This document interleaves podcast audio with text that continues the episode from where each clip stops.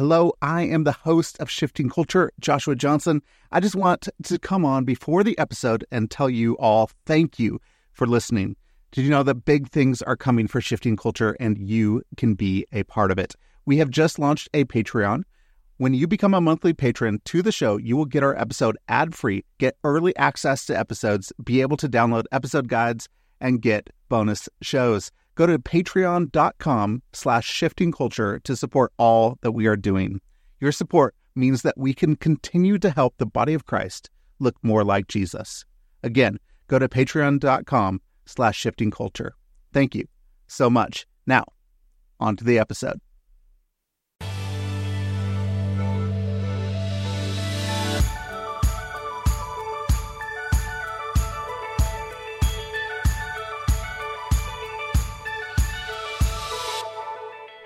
Hello, and welcome to the Shifting Culture podcast, in which we have conversations about the culture we create and the impact we can make.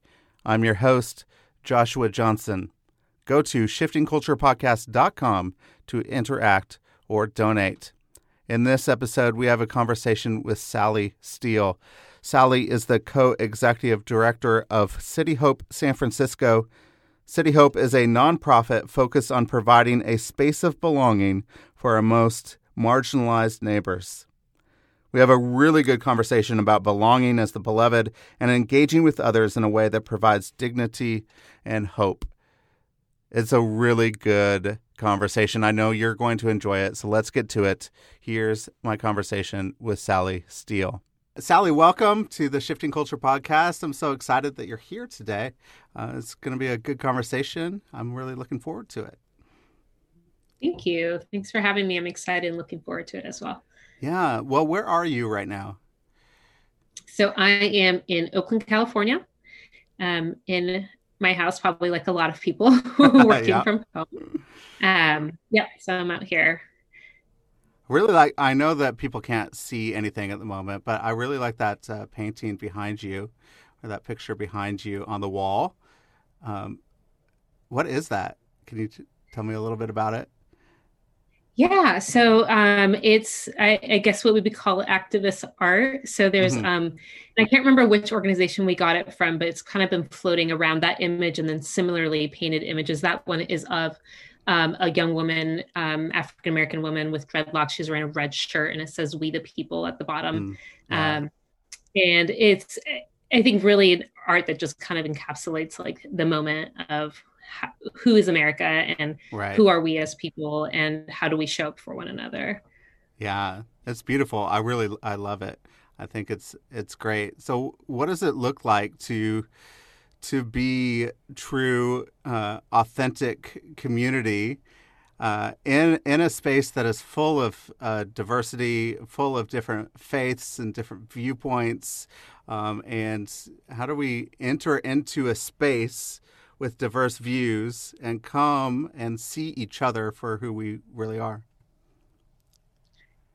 That is a, a good and big, big Huge, question and uh, I think you'll you'll get a different answer depending on who you ask, um, and, and kind of just where people are situated in our current environment, right? Yeah. So.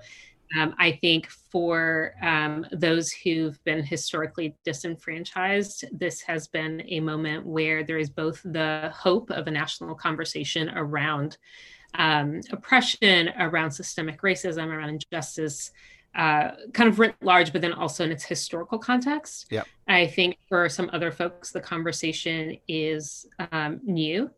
Um, and so they'll maybe enter in a little bit of different way. Uh, and then I think for for other folks, it's not just new, but frightening.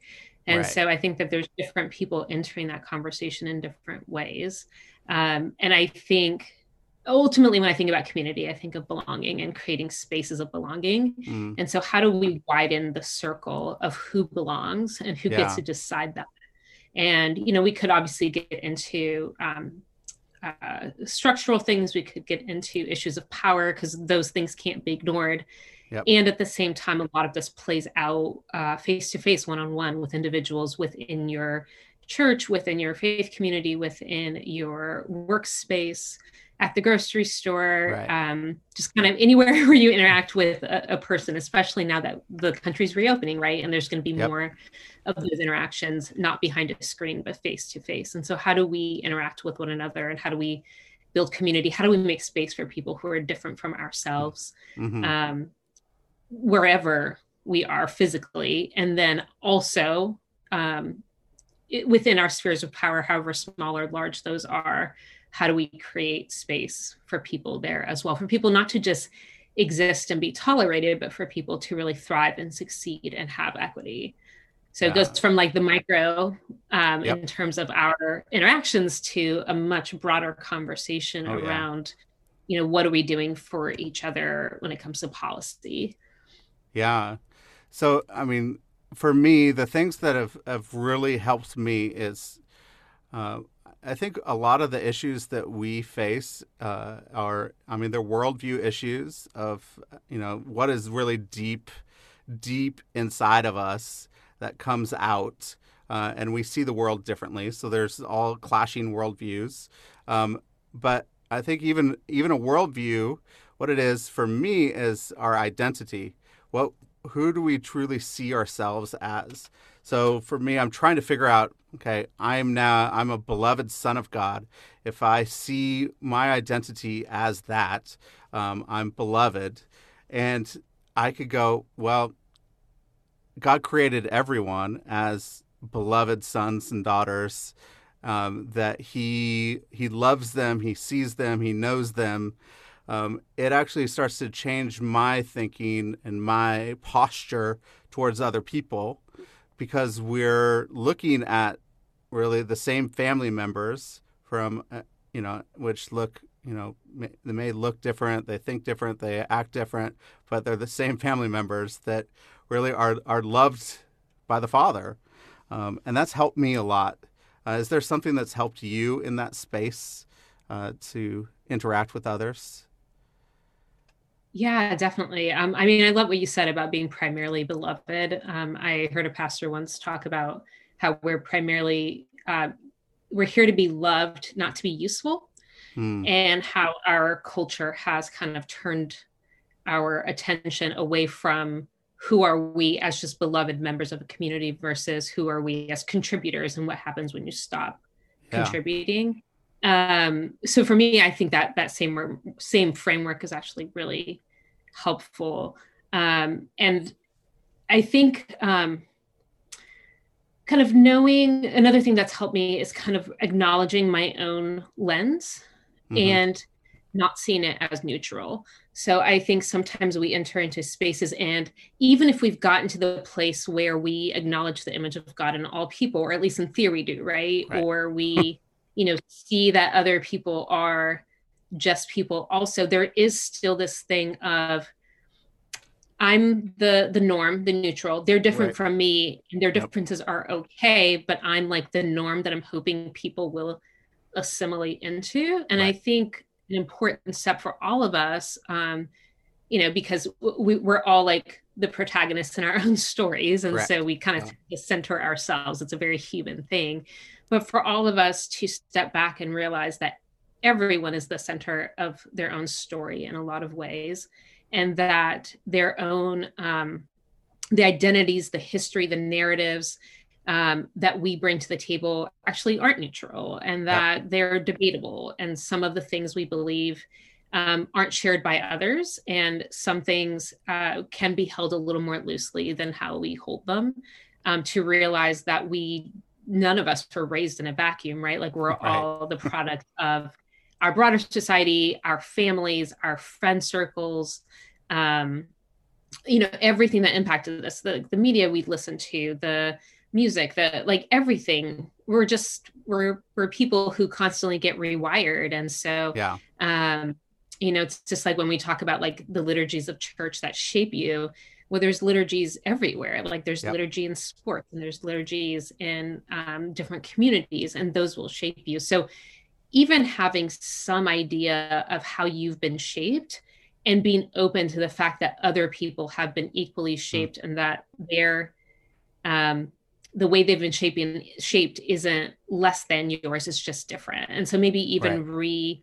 assessing our definition of what different is and whether it's different in relation to me or whether you yourself see that um, or whether you see yourself as different also does that make sense it's just this idea of we all bring um, our our history and ourselves our generational history all of that to every conversation and so once you start seeing that that mm-hmm. reality that we're all so complex um, and that we're all different from each other but we're not all striving towards you know any one individual's right. norm or any one culture's norm right um yep. like what what does it mean to step away from assimilation towards any one particular human culture and rather assimilation towards god's reality and the and the mm. idea of the kingdom as a place that's filled with love and grace and room for everybody yeah and that's a big shift mm. That's a, it's a huge shift. We also can't go into any conversation assuming that uh, people's definitions are the same. So whenever we we mention something, um, you know, I have one definition, um, and then you know you would have a different definition. But I, I if I go in assuming that it's the same, we're gonna miss each other. We're not gonna be able to to interact on a deep level. It's still gonna be a surface level. Uh, what are some good ways that we could we can not assume um, and and maybe ask some questions and figure out what people mean. Yeah, no, I, I think absolutely. I think shared language is huge um, and always uh, being open to other people's interpretations of what something is and what something isn't. Um, and so I think asking the question, um, stating what you mean as clearly as possible. Um, if you're like in a structured conversation, then being able to say, like, when I say power, I mean this, or when I say yeah. racism, I mean this, and I don't mean that. Um, and then just using, um, I, I would say also using language that's not, um, uh, I guess, exclusive or, or, extreme. And by that, I mean like, you know, absolute language, like, well, never this or right. always that. You know, and it happens in little tiny things. I remember when my when my husband and I first got married, like he was using um a knife for something and i was like oh you can't use that knife for that. That's not a better knife. And he's like it is a better knife. And i was like no a better knife is this. And he goes no this is a better knife. And it's just like the dumbest thing right? The first year yeah. of marriage kind uh-huh. of debate it's just like oh wait like just because my household called this particular knife a better knife and his yeah. called that one doesn't change the knife and you can use it for whatever you want to. Yeah. Right? Exactly. but you know it turns into like a thing. And so i know that's like kind of a silly example but it just makes me think just as humans we create these categories and we're so sure because that's all we've ever seen. Right. So why would it be something else? Yep. Um, and so you extrapolate from that silly example to something much bigger and more serious where you know you're talking about race for instance which is very um, heavy conversation. It's very personal. Yep. it's it tends to get uh, fraught quickly and um, people get super anxious about it. People get hurt really easily. And to be able to lay out and say hey when i say racism i mean this. And when i say race i mean that yeah. other thing. Yeah. Um and so just being able to be open with it and then honestly be be really open also to admitting when you're wrong and being open to apologizing and saying my intent was not that but i realized the impact it had on you was this and mm. i apologize yeah, um, okay. and then you're able to to move on and, and i've apologized myself for um, for things i've said that i've realized are insensitive um, yeah. less around like race but even around issues of like gender where i just didn't realize that something i said was right. offensive or just hurtful um, mm-hmm. and to not try to justify it and fix it but to rather be like oh yeah that that was hurtful yeah. that was my impact i'm sorry yeah and then try to mend the relationship yeah uh, where did you? Uh, what was your journey like to get to City Hope, where you are now? Um, how did you get there? Uh, what did it look like? uh, the, the, meandering path of God, uh, never, never, quite straight. So, um, yeah, I studied something completely different in undergrad. Um, I was sure I was mm. going to go into kind of more government work, international work, mm-hmm. and um, it just felt like the doors just kind of kept shutting when it came to like getting clearance for jobs or kind of getting mm. to to an opportunity that felt right. And so I actually ended up working in refugee resettlement at a nonprofit in Atlanta. Yeah. Um, and so starting to do a little bit of like faith work. And my job there was really um, helping churches understand what it what who is a refugee who are refugees yeah um how can churches help how can churches engage what things aren't helpful um and in that process i realized how much i enjoyed um working with faith communities and also um, helping to um, kind of just shepherd people through a process and helping them create those spaces of belonging and helping them and myself kind of broaden my view of like who who are our neighbors and, and yep. who do we welcome in and how do we do that and what's this like myth of the deserving poor that a lot of people have like mm-hmm. latched mm-hmm. onto kind of mm-hmm. unconsciously and so kind of started unpacking all of that and ended up from there um, actually doing a pre-seminary internship a year-long internship at a church there in atlanta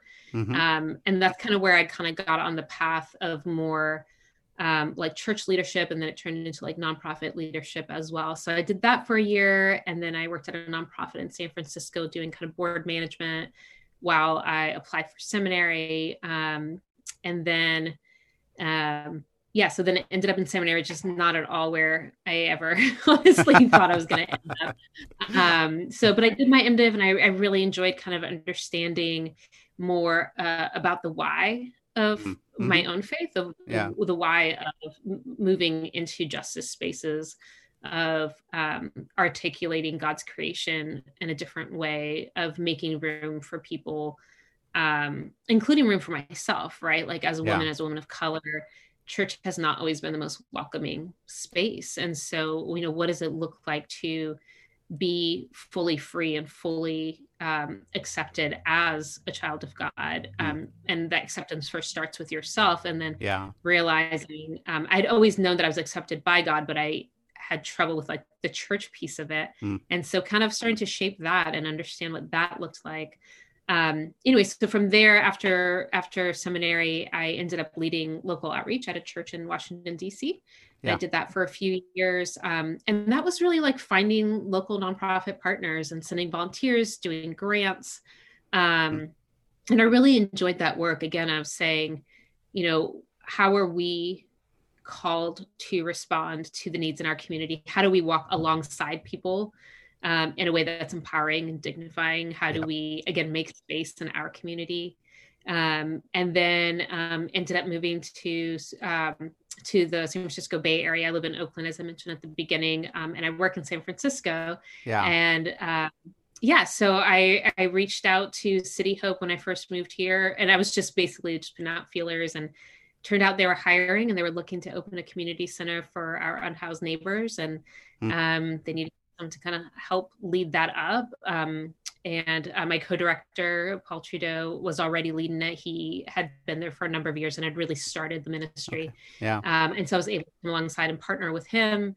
And um, and it's just been quite a journey. Just uh, from opening the community center, we do events for um, again our unhoused neighbors or those who are uh, very low income or unstably housed and it's it's meals but really it's relationship it's finding mm-hmm. places or creating spaces for people to gather and connect with their neighbors we do bingo and games and karaoke and yeah. just let people um, have a space where they can just literally put their stuff down put down some of their burdens and just mm. enjoy themselves in a familiar trusting place um, for a couple hours every night um, so so we do that we host aa meetings we do grocery deliveries to our our um, elderly disabled neighbors in the in the neighborhood um, we also run a transitional sober living home so yeah.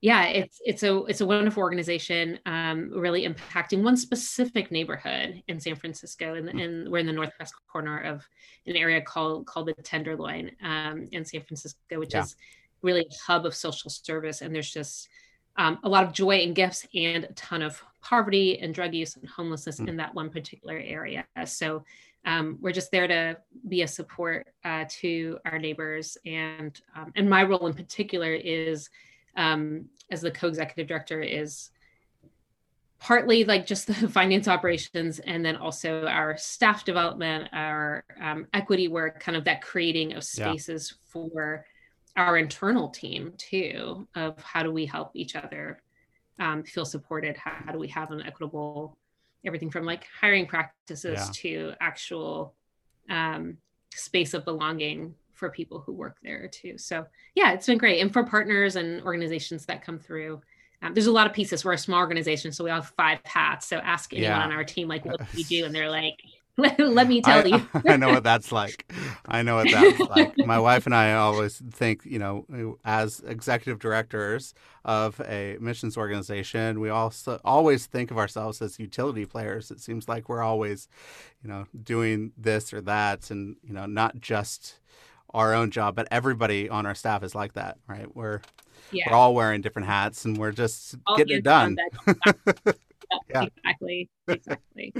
Yeah, it's good. One of the things you said you're you wanted to impact one specific neighborhood and one specific mm-hmm. place. What is the what's the ro- role of incarnation of really just being rooted in a place and not trying to go, you know, too broad? Right yeah I, I, you know i think um, proximity and, and presence uh, would be the two words that that come to mind and proximity is something that i know bryan stevenson um, who folks probably know um, yep. who you know wrote just mercy and is a lawyer who's done a lot around um, incarceration and um, especially around african americans on death row and, and um, anti-lynching projects um, and even just bringing the history to to to bear just he, you know he talks about the importance of being proximate of being close to people in order to build empathy and to understand where someone's coming from so part yeah. of the incarnation is being close to people i mean when we think about jesus and how many people even with his um, disciples who, who, who tried to like kind of create a little bit of a shield around him like the number of people he let right. touch him yeah. and be really close to him in, in ways that um, especially in that time were often seen as inappropriate yep. but the the being close to people was a large part of his mission he went from place to place he connected with people he had people who followed him but he was also um, close to and, and constantly seeking out those who society had put on the margins, um, and even those who the Jewish people themselves had put on the margins mm-hmm. for good reasons, oh, yeah. right? Like the tax collectors and yep. people who were also playing an oppressive force. Um, and yet he pulled people to himself um, with grace and truth. Um, so I think for us, a lot of it is just being proximate, being close to people, mm-hmm. and um, and people can tell when you don't want that, right? Like when you don't yeah. want to be near them, like when you skirt around them, when, whether you're disgusted or mm. whether you're afraid or yeah. whatever the case may be. Um, you know, people can sense that. Like we can all sense that when we feel yeah. unwanted, and so that proximity is part of it. And then the presence piece, I would say, is a consistency of being in the same place over a period of years and for people to know like oh you're not going anywhere like right. i um I one of the things I do as part of my role is actually we have a partnership with the San Francisco County Jail, and hmm. you know I've gone in for a number of years and met with um, the same woman, and we've become close. But it was really about two years in that she really opened up, and yeah. I mean I remember her saying like, "Oh, I just didn't know if you'd keep coming back." Yeah, and there's something about somebody knowing that you're there for the long haul and that you're not going to disappear that builds trust also. Yeah um, so I think that that's uh, that's part of how we impact. Um, and I actually think that that presence um, it, as an organization, like n- obviously not all our staff are like frontline program people, right. but as an organization, sustaining a presence in that space requires a full team effort. Yep. And um, and I think it's really important that we've been consistent, a known entity, a, a place of trust and support mm. for a number of years there. Yeah. Um, and people come to you with more things once they once they trust hmm. you.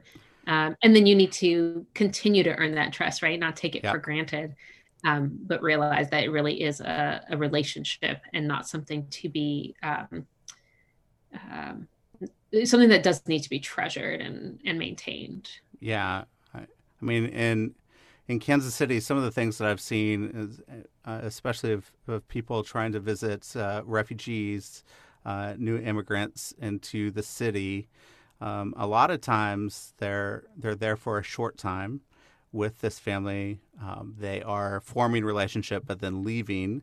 Uh, because they may have some ulterior motive. They may just say, "Oh, they're not really open to Jesus. I don't want to keep visiting them." Um, mm-hmm. but it actually does some damage to to the you know the refugee or the immigrant that's coming through in that family, where, wow, I thought you were here with me, but then they they leave. Um, they're not there.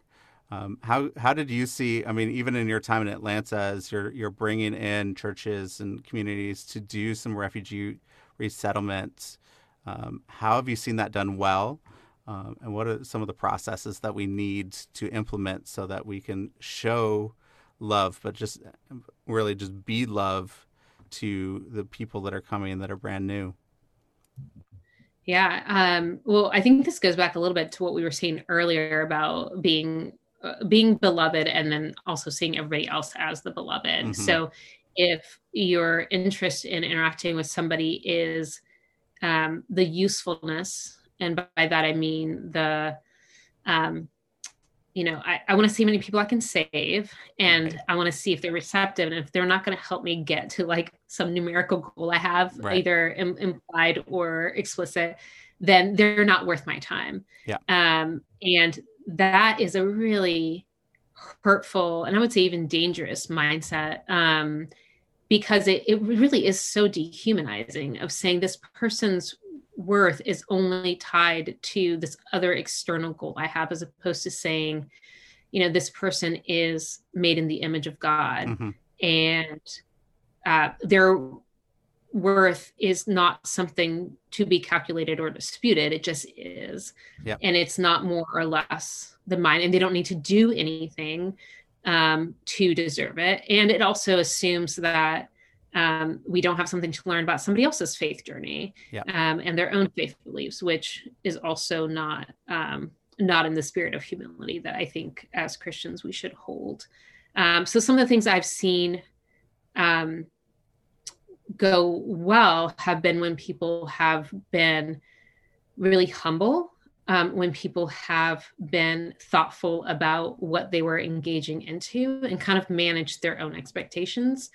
Um, and so, uh, you know, that looks like realizing that you're coming alongside a refugee family or an immigrant family. You're not adopting them. Um, yeah. They are, they have their own um, histories they have their own skill sets they have their own goals and desires for their own lives they also uh, you know presumably by virtue of their journey have traumas i mean we all have traumas but you know trauma specific to having yeah. to flee mm-hmm. your home country and i'm assuming leaving family and friends for for most people um so so there's just a lot that people are already carrying and how do we come alongside in order to lighten that burden yeah. to be a support in the way that they want to be supported as opposed to in the way that we want to support? Yeah. Um and you know what it what it makes me think of um you know to to just put it in in some more familiar uh, perspective is like when your child wants to help you cook and you're like oh great can you wash the dishes as I do this? Like, can you help clean up after this? Or can you wipe down the counter?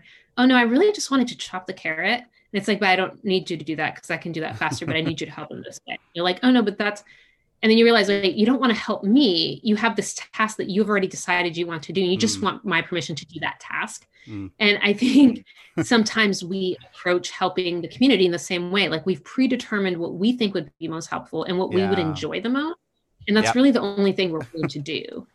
And so that is actually not helpful. And right. it's really not service either, yep. right? It's something you're doing for yourself. And so then you need to kind of back and ask yourself why.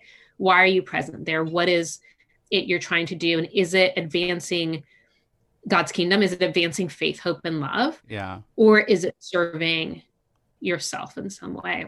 Mm. Um, I've seen it go well when people um, put themselves in perspective of God's kingdom and when they view the other person as truly fully human, fully made in the image of God, um, an adult capable of making their own choices and see themselves as a partner as opposed to a parent. Um, and then I've seen it not go well when when people kind of take it in the other direction and want to micromanage somebody's life. And um, I've had churches say things to me like, "Oh, but we gave them that money, and so we really think they should use it this way." Yeah, and it's just like, well, that's not that wasn't the agreement. The agreement was that you know you help them pay rent not that you would tell them where to live yeah right and so taking away um, a family's agency because you somehow think that they're not capable um, is uh, not appropriate at best yeah. um, and, and not helpful right because then the next person um, who remotely reminds somebody of that person whether it's because they come from a faith community or for some other reason comes along to help they're less likely to accept yeah. that assistance. Yeah, I you know I see agency is really really key. You know, as uh, my wife and I were in the Middle East for five years working with Syrian refugees, and we were in people's homes, refugee homes, uh, all the time. One of the things I saw do well in the refugee camp that's near the city that we lived, 140,000 refugees in this camp, uh, but they they built grocery stores and give and just gave people coupons to go shop for themselves instead of coming to the back of a truck and throwing rice at the family. It, it helped provide some dignity in the midst of a traumatic and horrible, hard, difficult situation. Uh, it was just one small step, but I think you know, as giving somebody agency just to go in and say, "This is what I want to eat," um, and this is what my family wants to eat, and this is what I'm going to choose, and I'm going to bring it home and be able to cook for my family. Um, it really helped, um, really make the process of them entering back into a society uh, quicker um, because they they had a little bit of dignity at the beginning. Yeah, I think that's absolutely spot on. And I've seen some organizations start to make that shift even with their Christmas stores in terms of you know not um, playing Santa and handing out gifts yeah. to children in need, but rather letting the parents have the dignity of shopping and surprising their own child. And then at City Hope, I mean, that dignity of choice is huge. So when I said we do meals, we actually have, um, we had to pivot a little bit during COVID, but we're starting to repivot back to, um, you know, our, our dining space is actually round tables and people come in and they actually get a menu and they get to select it's a limited menu it's not like mm-hmm. five pages but they get to select their salad mm. dressing and do you want cheese and um, wow. you know which of the two entrees do you want and the idea is like no we're not going to feed as many people as possible that way because it's yeah. going to slow people down but if our goal is not number of meals served but rather relationships built and dignity mm. affirmed then that's one of the ways we do that by saying you get to choose what you put in your body because just like me I, I want that yeah. choice and I want to be able to uh, make those decisions. I see you. I see that you also are equally um, entitled to that right, that choice yep. for your own self. And so here's a menu. And so, you know, it really beautiful. is a different model. Um, yeah. And yes, it's slower and some would say less efficient, but again, is usefulness and efficiency our goal or is acknowledging someone's belovedness, right? Mm. We come mm. back to that. Yeah. So then, how do you get to, as an organization, go from um, number goals to process goals? Like this is how we want to to interact, and this is what we want to do. So eventually, the whatever number will come. Um, how do you get to? Do you have process goals instead of numerical goals? What does that look like? Yeah. So um, our goals are a lot um, harder to, to, to quantify sometimes because yeah. of that, and, and it is a, a, a mental shift and a cultural shift, right? Because yep. you know then it comes time to print out your annual report, and people want to know how many meals you served and all yeah, these different exactly. things because those are the numbers they're used to seeing. Yep. So it's culture setting for our organization, but it's also um, a, a, shifting of culture for our partners and our donors, and, and really a process of discipleship is how we mm-hmm. see it. Um, and so for us, part of how we do that, um, and there's some numbers involved, but we'll say things like, when we train our volunteers or when we talk to our staff like everyone who comes in by the time they leave they should they should have heard somebody say their name three times. Mm. so you yeah. you say their name when you take their menu because they write their name at the top of the menu. You say your name their name when you hand them the food. You say you know by when they leave and you say their name. So bye tom you yeah. know and and you you name them and by doing that you see them. You introduce yourself and we wear name tags um, and we you know we we try to personalize it in that sense. Um, you know we also talk about um, how we address people and being thoughtful about using the pronouns that they ask us to use mm-hmm. and yep. you know uh, acknowledging people in their own identities. Uh, you know we we do coffee service where we're bringing the coffee out and we say do you want sugar? Do you want milk? Oh you actually want tea? Let me go see if i have any. Um, you know it, and it's all those things of saying it's not about how many cups did we serve but did we serve tom the cup he wanted in the way he wanted it yeah. um so you know there's there's things like that where um, it's a it's a process in that sense, just in our interaction with our guests, um, and even that calling them guests, they're guests within City Hope as opposed to clients. Um, so part of it is that, and then part of it is just internally with our staff, and it's just that setting that cultural expectation where um, we always respect or always ex- accept, expect the highest respect, um, you know, towards our guests and towards each other. Mm. Um, and even the way we've written our employee handbook um, puts the same kind of expectations and requirements on our volunteers and our donors. So just like we expect our staff to be super respectful and welcoming to our guests if we see a volunteer or a donor being acting in a way um, and this doesn't really happen but if we see it you know we would also intercede there and say hey this is how we communicate with our guests and this is why yeah. again there's that process of discipleship um, and so for us um, when you ask kind of what processes we put in place it's really about culture setting and setting the expectation that this is a place where everyone is welcome, respected, and celebrated. Like those are our three things. Mm. And if you're not doing that, um, then you're not creating that safe space of belonging, which is who we are. Yeah. Um, and so we keep coming back to our values. And so, you know, um, we don't want people pe- keep people waiting all night for their meal or anything. It's not about going as slow as possible, but also not rushing it so that you know they right. get the wrong order. Then you're like, "We'll just eat it." Like we would yeah. never do that. Um, that's because that's not who we are. And so our staff knows who we are. Our volunteers know who we are. Our clients know who we are. Yeah. And that being instead of doing is just really important to us. Yeah, being is so important. And I've, you know, the when I, I've been working with others, especially you know, in the Middle East, the the the Syrians have a saying. They say "Sarbena hubzamilla," after we've eaten together. It basically just says between us has happened bread and salt, and it means we're we're now friends. We can interact on a deeper level because we shared a meal. Um, and I think you know sharing meals, eating together, will provide some depth of relationship that just a a service uh, can't do. Um, and even you know, as you are calling people guests and you're calling people by name, um, it is a slowing down and sharing together more than service to. Um, what's the the interaction to of that, and what have you seen in any any shared meals that you've had uh, in your life with others and the experience that you've had in that? Yeah, no, that's um yeah, that's a really good question. I huh.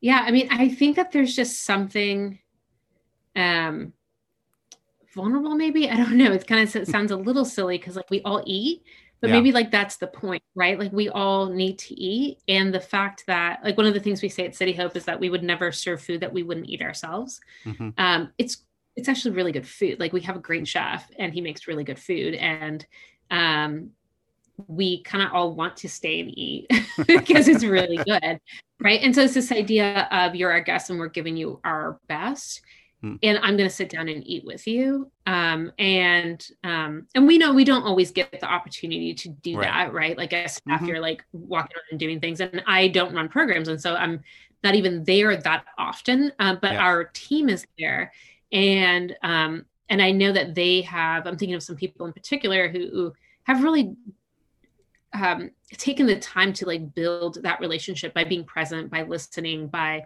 being open, by sharing a meal, by um, providing the the best food possible. Um, and I know for myself, like some of my deepest interactions in terms of connecting with the actual community have been when I've um, you know shared a dessert. You know, because usually that's the only time I end up like sitting down or being or being like close by. Um, you know, but sharing dessert or someone you know, ask for tea. Like I'm a tea drinker personally. I don't drink coffee. So I'm like, me too.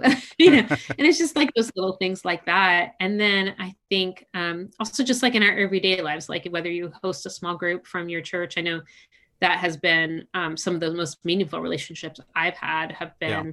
through um, really connecting with people. And we always, like you said, start with a meal and we eat together and we share food and, you know, whether um, people bring things or we know we cook and host there's something about um, being together yeah. in person and um, it just feels really intimate something about eating yep. together feels like well one depending on what you're serving like you're sharing your culture yep. you're sharing your preferences you're um, yeah you're you're engaging in something that in most other times you're really only doing with your family, mm. especially in our society where it's very yeah. like um, smaller settings and fewer extended families living together and fewer community meals. And it really tends to be a really private thing. Yeah. And even when you do eat out, it's like you're on private table. There's not very many places where you're eating communally. Um, yeah. And so there's there's something I would say I would say it's the intimacy. Yeah. I think that we demonstrate when we sit down together um, and we stop doing right we, we stop yeah. doing things and fixing things and offering advice but rather we're we're just sitting and partaking and it's it's such an equalizer um, and obviously like i uh, in my mind it also goes to the communion table right where we're like mm-hmm. invited to this feast that we don't deserve that we didn't help create yeah. that um, we don't have a um, a right to in some ways and yet we're invited to and given mm. that right of sorts by being called you know siblings of christ and being allowed to come to this table and share together and and at my church we always say you know it's it's not the pastor's table it's not the elder's table it's yeah. not this particular church's table either like we're not going to tell you who can and cannot come because it's the lord's table and he invites all all of his creation to come forward. Yeah. Um, and there's a beauty in that, and that That's repetition, really and that liturgy, and that yeah. um, that mirroring within mm. our daily lives. Yeah, that's beautiful. I my wife has a, a really good Kenyan friend who did her uh, yeah did an MDiv at uh, Fuller Theological Seminary, um, and sure she was invited out to eat a lot but never once was she invited home to somebody's house for a meal. And uh, she was really hurt by that. Like, mm. so even in you know in our Western view in our mindsets, taking somebody out to eat at a restaurant, a nice meal, is showing hospitality and love. Um, but you know, from from her Kenyan uh, worldview, from her culture, that actually doesn't go far enough. She wants to be in somebody's home, share a meal across a, a family table uh, to be able to go a little bit deeper. So I think you know it's definitely very important that we we slow down and we eat together um, and invite people in and show hospitality in a way that uh, people want and not the way that we think people want. So yeah, that's mm. really good. Um, well, I, am going to give you a really broad question, and then we're going to get to a couple uh, of questions at the end. But this broad question is what are some of the ways that we can establish the kingdom of God in a place or a community? How can we bring heaven to earth as we pray in the Lord's Prayer over again? It's a big, broad question. I know it's a big one. But tell so- me more. Uh, um, yeah, um, I think that's a good question in part because I think so many people want to hear the answer to that, right? Like we want Yeah. to know how to do that. We long for it. Mhm. We long to feel the kingdom of God and the idea that we can participate in helping it come to fruition feels um, I think rightfully so, like an exciting um, calling. Yeah. I think the the thing to be thoughtful and mindful of is um, that we're not the only ones with that calling, and that often um, Jesus is already there.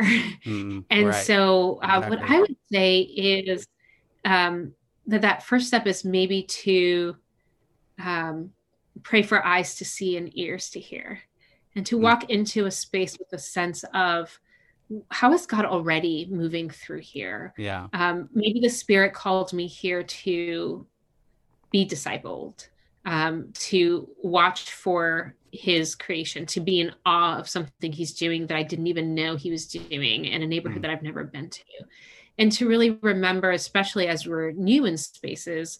Um, and even with the Tenderloin, where you know I've been working there for seven years, but I don't live there. It's not my neighborhood, Right. and so I don't walk into um, that space as though I own it or it's mine in some way, but rather I remember that I'm a guest there in a much broader way than our Right. communities are guests at the center.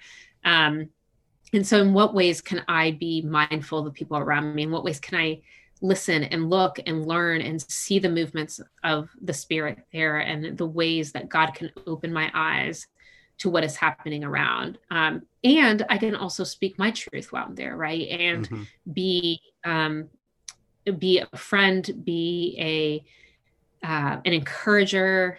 Um, I think less so be a fixer, uh, Yeah. and more just be a, uh, a someone who comes in to to just love your neighbor. Um, and going back to what we said earlier is how how do they need to be loved and how do they want to be loved? Um, it does mean, especially in um, certain lines of work, creating healthy boundaries and Mhm. it doesn't mean like everything's a free for all, but it does mean um, having some spirit of humility, not going in with answers first, but really um, one of our values at City Hope is listening well. So, how can we listen to um, our community members and acknowledge that the Spirit is speaking through them Yeah. often? Um, Yeah. And and maybe we just need to tune our ears in in different ways. So um, I think that would be something that I would encourage people to do is just walk in with a spirit of um, humility, with a teachable heart, and um, and yeah, that prayer, eyes to see and ears to hear, Hmm. is um, can be just really powerful to see things that maybe we we didn't even know to look for. Yeah, to go in with the heart of a learner, to discover what is there is a beautiful posture to have, I think, in, in every sphere that we walk in. Uh, as uh, what does it look like as a as a your family to be able to do this, uh, engage the community together as a family? Yeah. Um, you know, I think that different families will do it in different ways. I think there's uh, certainly people who volunteer with their children who want to expose their children to, um, yeah, to to circumstances that they might not ordinarily walk Mhm. by. Um, and so I think there is a value to that.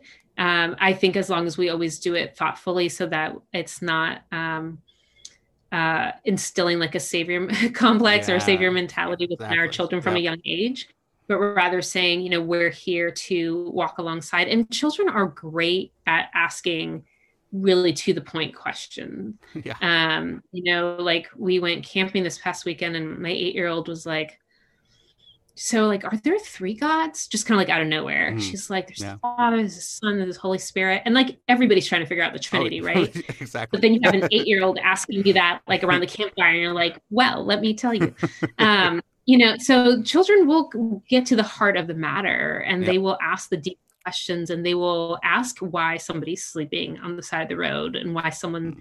is sleeping in a tent Yep. In the city um, they'll ask why this person doesn't have food and i think that's really an opportunity to um, to share with them again both the the the specifics of you know this person doesn't have food because yeah. you know well let me stop right there. We should be careful not to make something up. Right. You don't want to assume what describe a story yep. to somebody. Uh-huh. Um, so I was like, wait a second, before we start uh, down that road, um, you know, so, so don't make up a story, but you can talk about systemic issues, right? Yep. Like, well, some people have experienced addiction. Some people, um, you know, ended up in foster care and uh, they have a higher it, obviously this is not how you explain to an eight year old but you know like there's different pieces that you yeah. could string together um, but to help develop like a posture of learning and listening and that it's okay to ask questions but it's also really important to um, show respect right so this person even though you can tell is in a worse financial situation than you are or worse physical health situation than you are they're no less worthy of respect than an adult that you might run into yeah. at church yep. or run into at the grocery store right and so you still um, don't call them by their first name or whatever yeah. your family rules are around that. Um, you know you still are super respectful and then you can come ask me the question and i will help you figure that out. And i'm learning too right? So yeah. kind of that posture of learning i think is one way that we do with our families. Um and then i think it's again different for every family right? Like if your family has a history of poverty themselves um your instinct might actually be not to bring your children into those spaces right. because you've seen it and you've experienced it and you're actually working to not have that trauma inflicted on your child right. and so i think there's room for um, you know, parental discretion around what that looks like and what those conversations yeah. are, you know. And so for a family who's faced poverty or for a family who understands the um the racial dynamics of poverty in this country where like wealth has been systemically allotted and encouraged and um, cultivated within the dominant culture the, the white mm. um, population in america and there is disproportionate impact right. of poverty on folks of color you know it could be really traumatizing for a child of color to go serve right. at a place yeah. where they can see that you know like in san francisco like our black population is only down to 4% for mm. a variety of reasons um, and yet the population of folks of color on the streets is in the 30%. Wow. Um, and the percentages in the 30s. Um, so that disproportion can also be extremely disheartening and requires a whole extra level of conversation, um, especially for parents of color. So I would say that, you know, do what feels right to you, have the conversations that feel appropriate um, and feel um, like they will encourage and disciple and mm-hmm. challenge your child in the ways that are appropriate to your own family situation. Yeah. I don't think there's one right way to do that. That's good. That's really good. You know, Sally, I could I could talk to you all day. There's all sorts of questions that I have going through my mind, but we're running out of time. So there's a couple of questions I'd like to ask at the end. One is if you could give advice to your 21 year old self, what would you go back and say to your 21 year old self? Oh, uh, that's a quick question. it's not quick, but it is a couple. um, I, you know, I think just tr- trust the process that life is not linear and there'll be surprises. And, mm.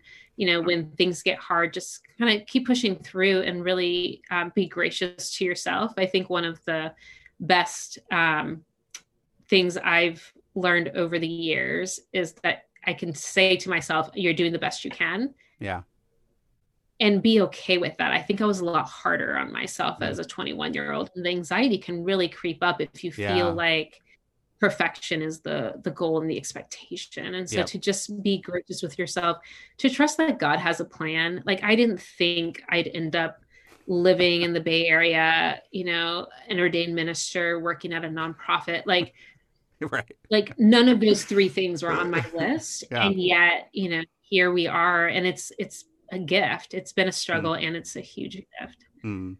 That's good. Uh, anything that you've been reading or watching that you could recommend? Oh, um, what have I been reading? Um, so, let's see. Um, probably a couple of months ago, I read Caste uh, by Isabel Wilkerson. I thought mm. that book was phenomenal. Yeah. Um, you know, it talks about the caste system in America specifically, and it compares uh, Germany, America, and um, India um, in terms of their caste systems and their histories around race. And I just, hmm. um, I still think back wow. on it. I found it fascinating. Yeah.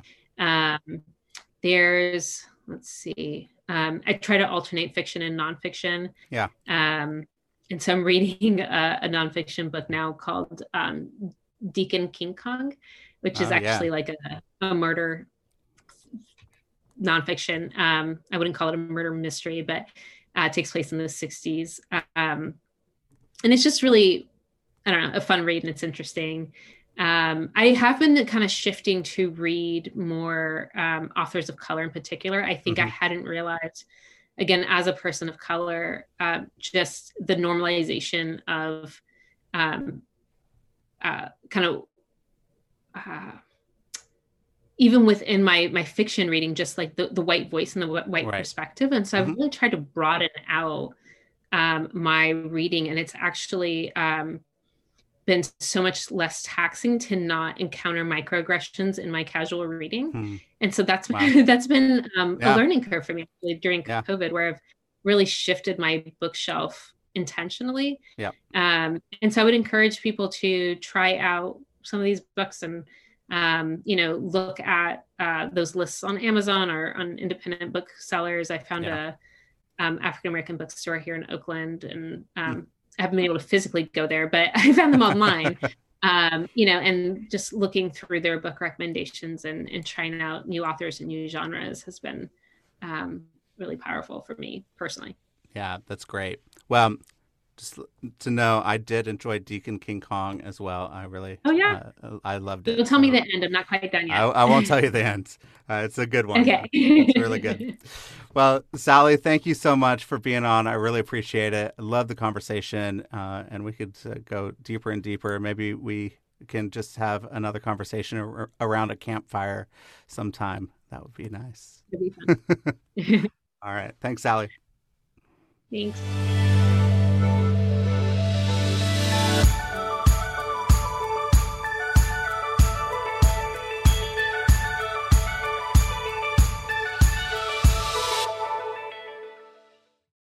Thank you so much for listening to this episode. If you want to see more episodes like this, go to patreon.com slash shifting culture and become a monthly patron of the show. You can help us produce more episodes so that we can see the body of Christ look more like Jesus. If you become a patron on patreon.com slash shifting culture, uh, you will get early access to episodes. You will get episode guides. You will get bonus shows, hopefully, and more. So go to patreon.com slash shifting culture and become a monthly patron. Also, leave a rating and review on Apple Podcasts. Uh, it really helps us out and helps us find new listeners to the show. And just go and share this podcast with your friends, your family, your network, people that you think would enjoy it as well. Thank you again for listening to the show. I hope you have a great week.